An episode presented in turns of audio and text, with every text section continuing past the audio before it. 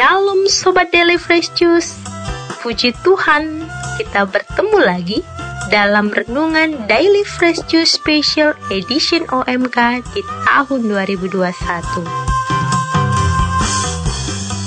Perkenalkan, saya Nuri Damanik, orang muda dari grup WhatsApp OMK di FC 18 Ayo, pastinya kita semua punya gebrakan baru dan resolusi kan di tahun 2021 ini?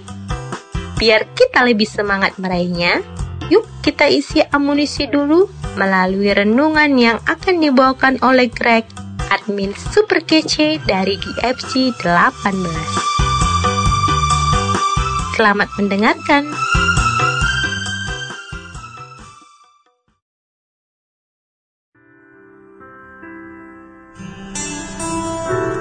Halo semua sahabat Daily Fresh Juice, khususnya kalian orang muda Katolik.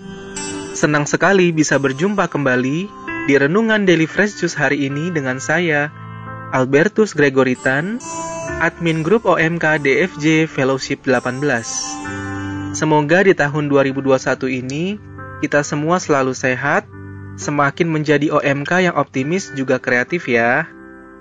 Saya mengajak kalian untuk sejenak mendengarkan Yesus yang menyapa hatimu yang terdalam lewat Injilnya hari ini.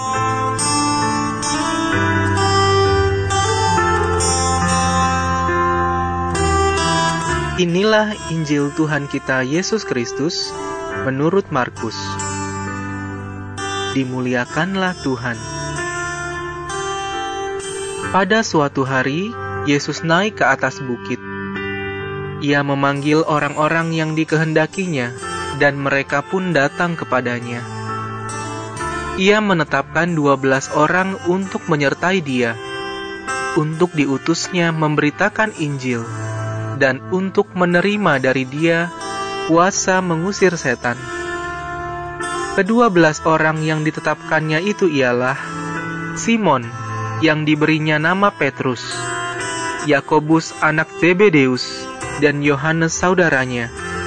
Yang keduanya ia beri nama Boanerges, yang berarti anak-anak guru.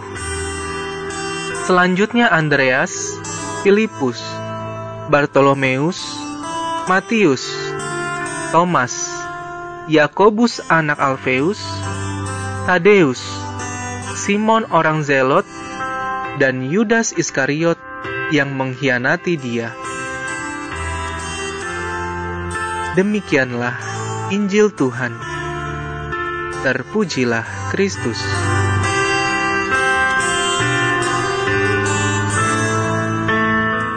Hai sobat orang muda yang terkasih, setiap kali saya mendengar bacaan tentang Yesus memanggil para rasulnya, saya selalu teringat akan perjalanan panggilan hidup saya sendiri.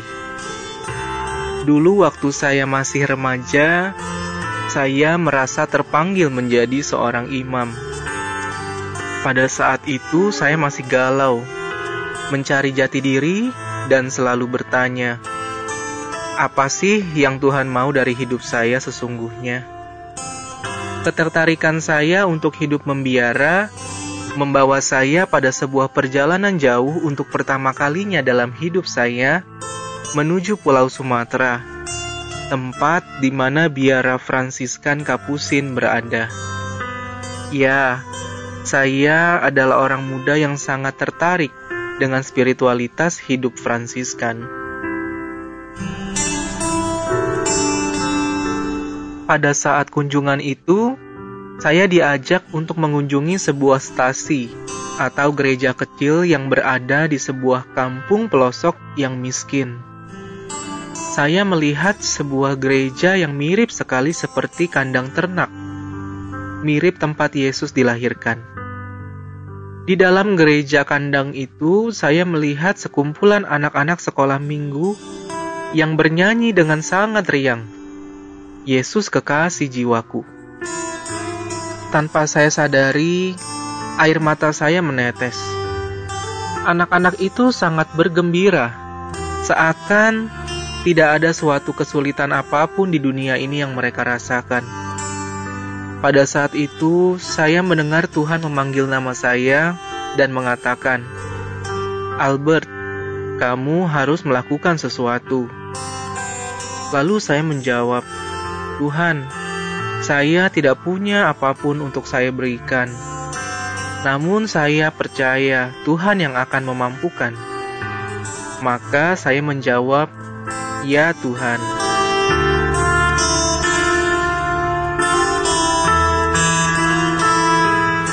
Pengalaman rohani itu yang pada akhirnya mengubah jalan hidup saya. Saya menemukan panggilan Tuhan untuk hidup saya menjadi seorang Fransiskan dengan spirit yang sama, namun dengan jalan yang berbeda. Tuhan memanggil saya untuk melakukan suatu bentuk pelayanan yang lain, yaitu untuk memperhatikan banyak gereja Katolik yang ada di pelosok Nusantara. Maka setiap minggu panggilan, saya biasanya berseloroh begini. Wah, bukan saatnya lagi nih minggu panggilan, tapi minggu jawaban. Kita ini dipanggil, tapi tidak mendengar dan tidak mau menjawab.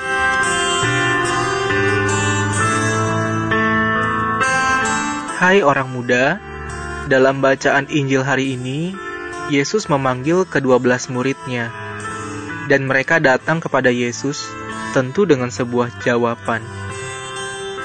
Kita semua sering kali tidak menyadari atau tidak merasa panggilan Tuhan itu ada dalam hidup kita. Karena kita selama ini terlalu sibuk dengan diri kita sendiri, dengan hidup kita sendiri Padahal mungkin Tuhan berbicara kepada kita lewat setiap orang yang ada di sekitar kita. Atau kita sudah mendengar panggilan Tuhan itu, tapi kita hanya diam membisu. Tidak sanggup menjawab ya, atau malah kita sudah menjawab tidak duluan. Maaf ya Tuhan, saya sibuk. Saya tidak punya waktu untuk berdoa, ke gereja, berkomunitas, apalagi untuk melayani orang lain. Atau kita juga berpikir, "Waduh, Tuhan, kalau melayani atau kehidupan menggereja, nanti dulu deh. Saya ini masih muda. Nanti, kalau saya sudah tua atau sudah pensiun dari kantor, baru deh saya mau melayani. Sekarang kan saya masih muda."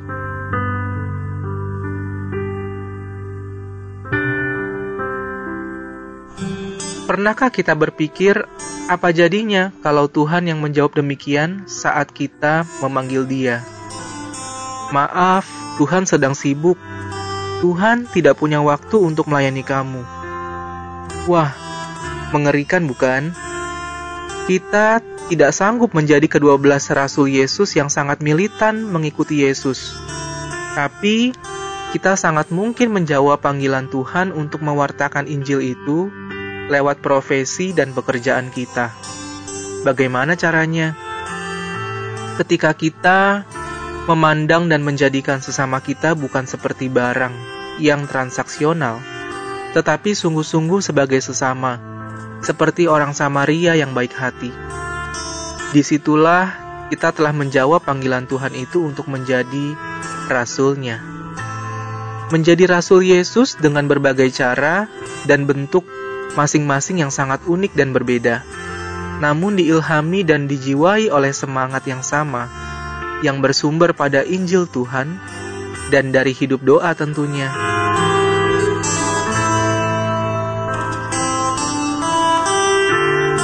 So, teman-teman orang muda, sudah saatnya sekarang juga menjawab iya kepada Yesus yang memanggilmu. Jangan takut, Tuhan akan memberi dan melengkapimu dengan segala kasih setia dan rahmatnya, supaya kita mampu menjalankan maksud dan rencana Tuhan. Bahkan dalam situasi yang paling sulit sekalipun.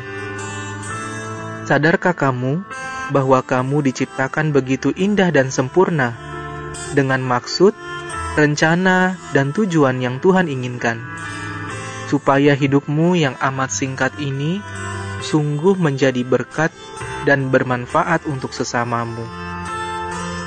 Maka, Tuhan, saya mau menjawab ya untuk panggilanmu yang indah dan baik untuk hidupku. Amin.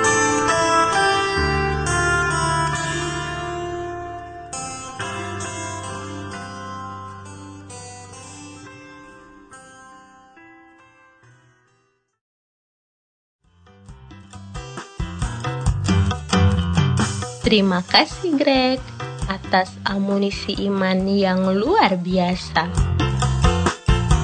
Sampai jumpa di Daily Fresh Juice Special Edition OMK lagi ya Sobat Fresh Juice. Greg dan Nuri pamit dulu ya. Semangat berkarya. Tuhan beserta kita.